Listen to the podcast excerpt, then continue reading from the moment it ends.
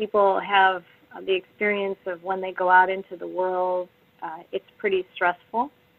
Sometimes um, being being around people again and um, you know trying to keep a distance and being concerned about you know wanting to be safe and also now as there's more talk of opening things up and you know what might come having no clear idea of what the future will be like uh, once we start to go out into the public more again.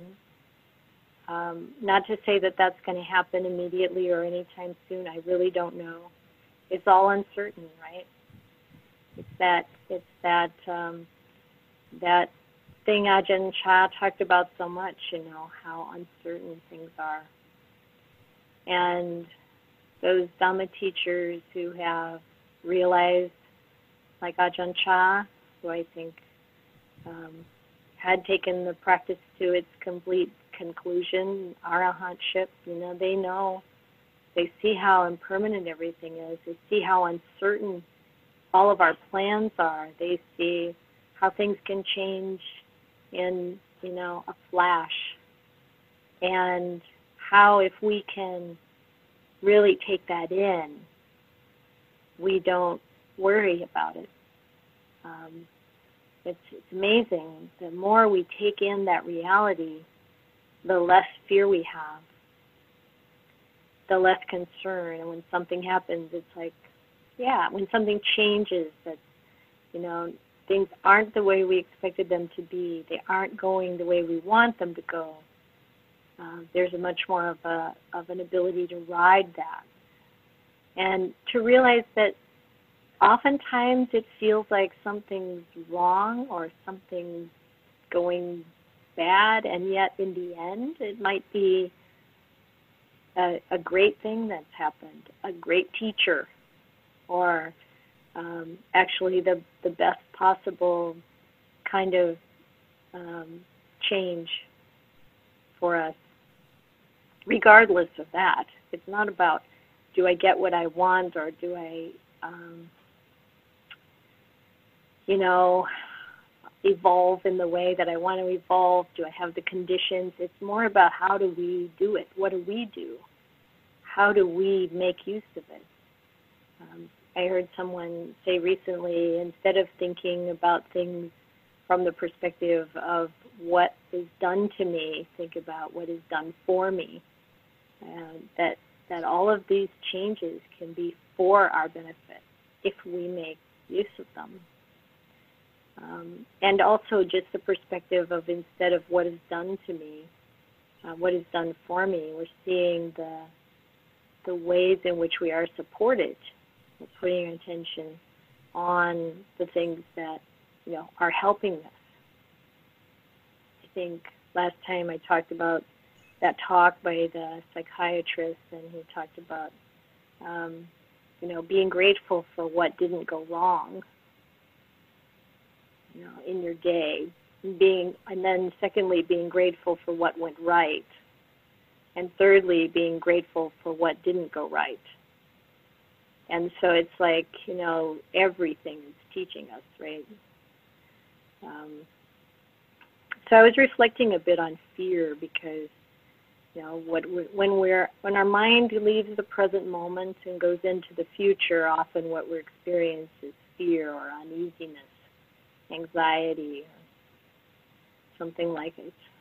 And I was thinking about some of the great stories that we've heard from the Thai forest tradition about fear.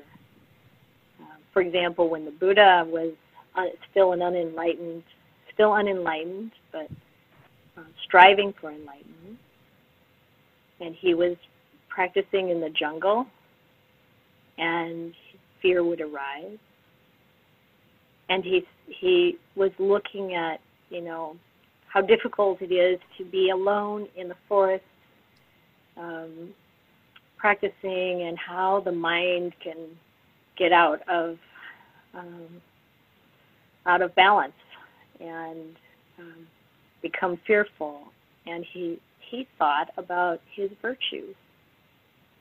This is a sutta in the Middle Length Discourses, is sutta number four, and I think we'll take this one for Wednesday night because it's so lovely. We've done it before, um, but it's been a while, so I think just looking at how the Buddha handled fear uh, is is appropriate right now. Um, I mean, I'm I really want to express empathy and caring for all the situations people are finding themselves in that are so difficult. You know, many businesses are closing and people are losing their jobs, and it's not like this is easy, and it's also not evenly um, distributed. You might say many of us are fine where we are. We're quite content, benefiting even from this experience. And many people are finding the very things that they depend upon being pulled out from under them. And, you know, it's this teaching of dealing with life's changes and being happy and at ease in the mind is not just for the good times or the beneficial circumstances. It's really for the very toughest of times. And those can happen to any of us at any time. You know, we may feel like we're immune to certain things, but actually we're not. We're in a human body. Um, it can it can um, fall apart any which way, anytime. Our um, you know, so it's so it's important instead of you know thinking about that and tightening up and feeling fear, first first thing is there's nothing wrong with tightening up and feeling fear. What's important is noticing that. That's where the mindfulness um, comes in immediately. Like if if you feel the tightening, if you feel fear arising, this is the first wonderful thing that you can do is to be aware of it. Right there, you're engaging mindfulness. This is the step towards freedom. This is the step towards real immunity. And then once we feel it, we see it, have some compassion for it. Have some compassion for ourselves, for our own body and mind system, so that we're not blaming ourselves or um, somehow, you know, abandoning ourselves but instead to hold that with a tenderness. And then the Buddha, what he did was he looked at his virtues.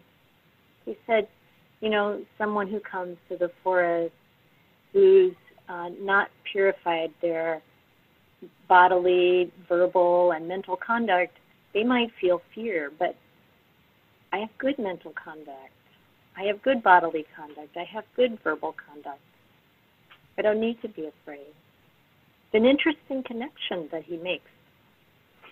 That when we reflect on our virtues, we reflect on the good things that we do. He talked about livelihood. He talked about a whole, his a whole list. I'll go through it on Wednesday night um, of of the ways in which he practiced that makes it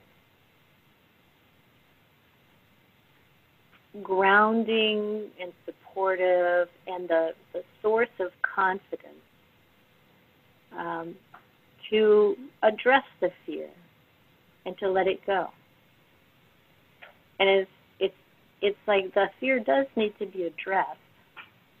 And this um, wonderful story about Ajahn Chah, which I'm sure some of you have heard many times, um, one of the main fears that he dealt with was the fear of ghosts which is very prevalent in Thai culture.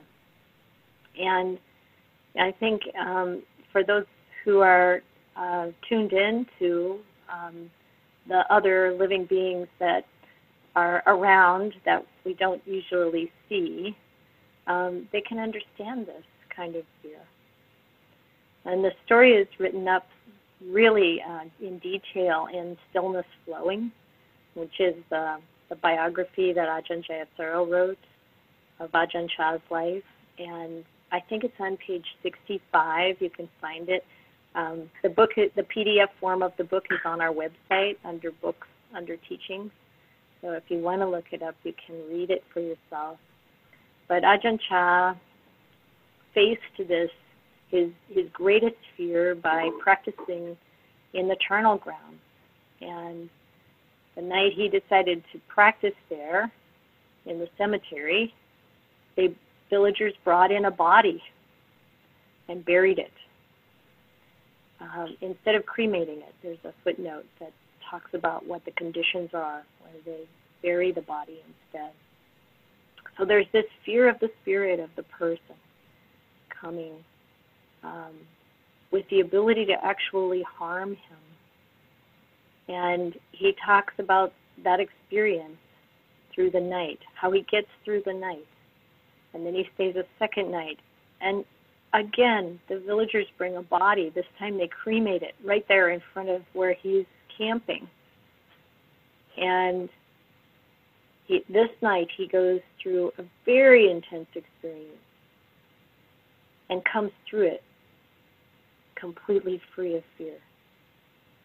So to, to, to look at how he did that and how we might do that when we're facing whatever kind of degree of fear we might have, to be able to stay present with it and really reflect. Like, what, what is this fear about? What he came to was he was afraid of death. And then he's looking at why. Why would I be afraid of death? And you know, it's it's um it's related to another sutta that I really love, and you may have heard me quote before in the Anguttara Nikaya. It's in the Book of Nines, um, sutta number five, and it's about four powers and five fears. And the Buddha said, if you develop these four powers, then you will never have to have these five fears anymore. And the five fears are the fear of loss of livelihood, which so many people are experiencing now. The fear of of feeling timid or afraid in, in assemblies, in groups of people. We might be having a bit of that now too. Um, the fear of getting a bad reputation, or the fear of death, or the fear of what comes after death. These five fears can be completely um, released, relieved by four powers. Bet you'd like to know.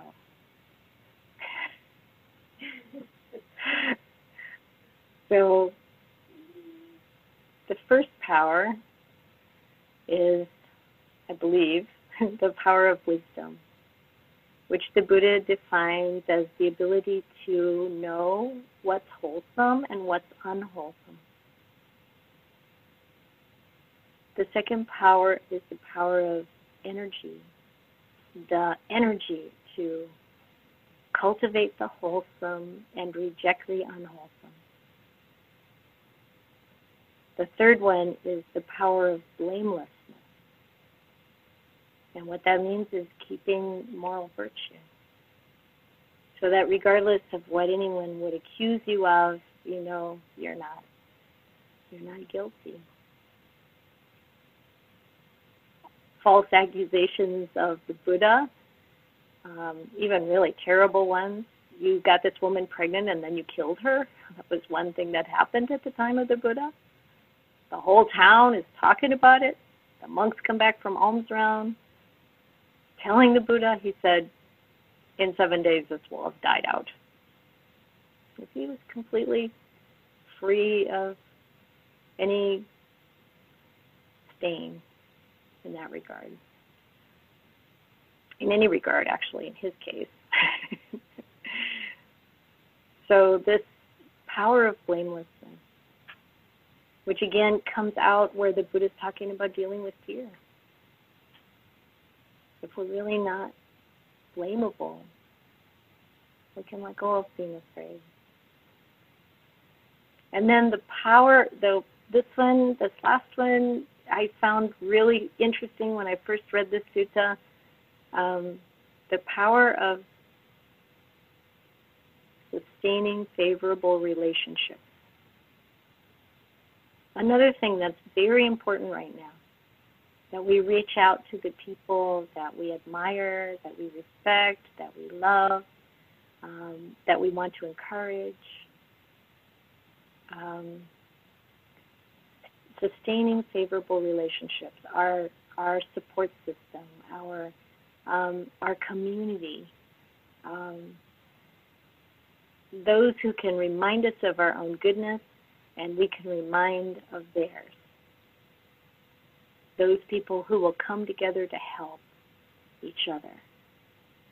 And this is um, this is a way that this is real community when we really are willing to take care of each other.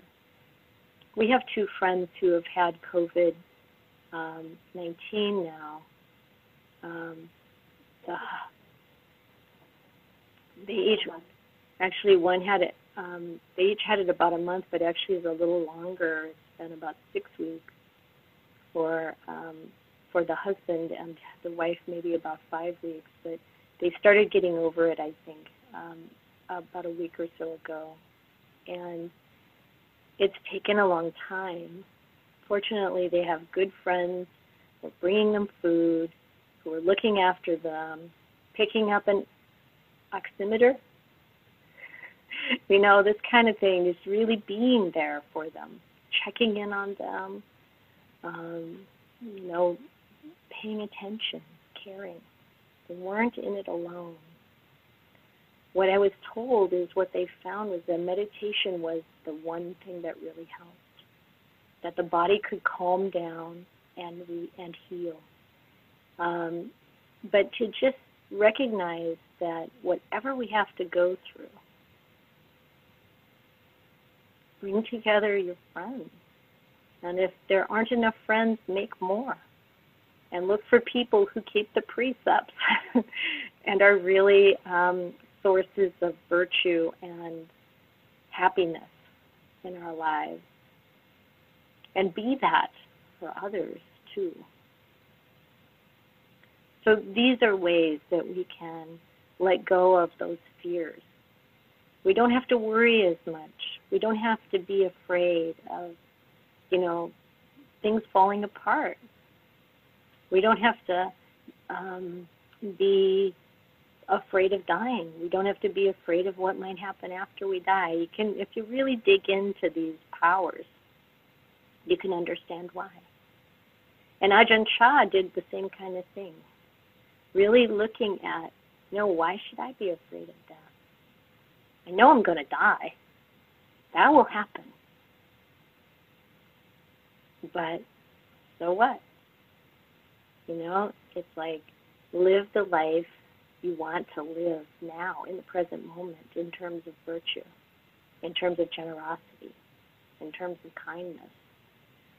And don't worry about whatever came before this. Um, I think about the story of Angulimala. You know, he was a serial killer, and after he, uh, fought, after the Buddha helped him, and he followed the Buddha even before he became enlightened. He was he had a that was a big change, of course, waking up from that horror um, in a way. But he wasn't fully enlightened immediately. He's staying with the Buddha. He's a, he became a monk. He went out on alms rounds. He's beginning to become really compassionate towards people and he saw this woman in childbirth. Remember, this is India, ancient India. He's on alms round and he sees a woman in childbirth. This is pretty something we don't get to do, but it's not going well. She's having a terrible time, and also there are no real medical um, kind of procedures like we have now. He comes back from alms round. He goes to the Buddha. He says, "There's just so much suffering you know, I saw this woman um, in so much agony, uh, giving birth, and the Buddha tells him, "Okay, go back to this woman and tell her that you have never um, harmed, intentionally harmed a living being. And by this truth, may you be healthy. And he says, but wouldn't that be a direct lie, given that I've killed so many beings? And the Buddha said, well, okay, tell them after your your birth in the holy life, you've never intentionally harmed any living being. And so he does. He goes back, and and it's very clear that the the Buddha and his disciples understood the power of truth. And he says to her, Since my birth in the holy life, I have never intentionally harmed a living being. And by this truth, may you and your baby be well.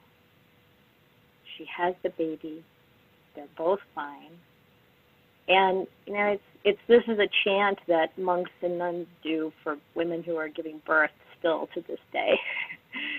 and it's like this is this is where we can see how whatever we've done in the past, we can we can make that we can turn that corner no matter how minor it might be from today onwards. Keeping that virtue, knowing what's wholesome, working at really, really increasing the wholesome and decreasing the unwholesome. So that's my reflection. Oh, one more part. I wanted to read this. This is also by Ajahn Jayasaro, who wrote the biography of Ajahn Chah. The Buddha taught that mental suffering is a consequence of mental defilements, and that no defilement ever goes away by itself. Defilements can only be abandoned through the practice of the Eightfold Path. If that is true, then the sooner we start to practice the Dhamma with sincerity and a sense of urgency, the better.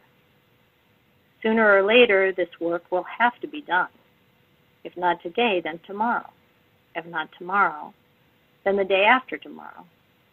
If not the day after tomorrow, then next week. If not next week, then next month. If not next month, then next year. If not next year, then the year a later year. If not in this life, then in a future life.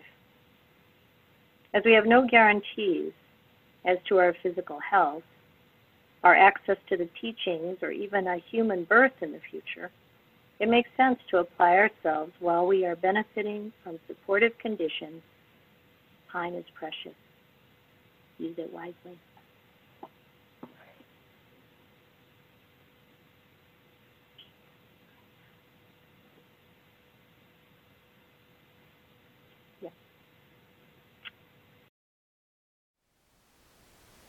Thank you for listening. To learn how you can support the teachers and Dharma Seed, please visit dharmaseed.org slash donate.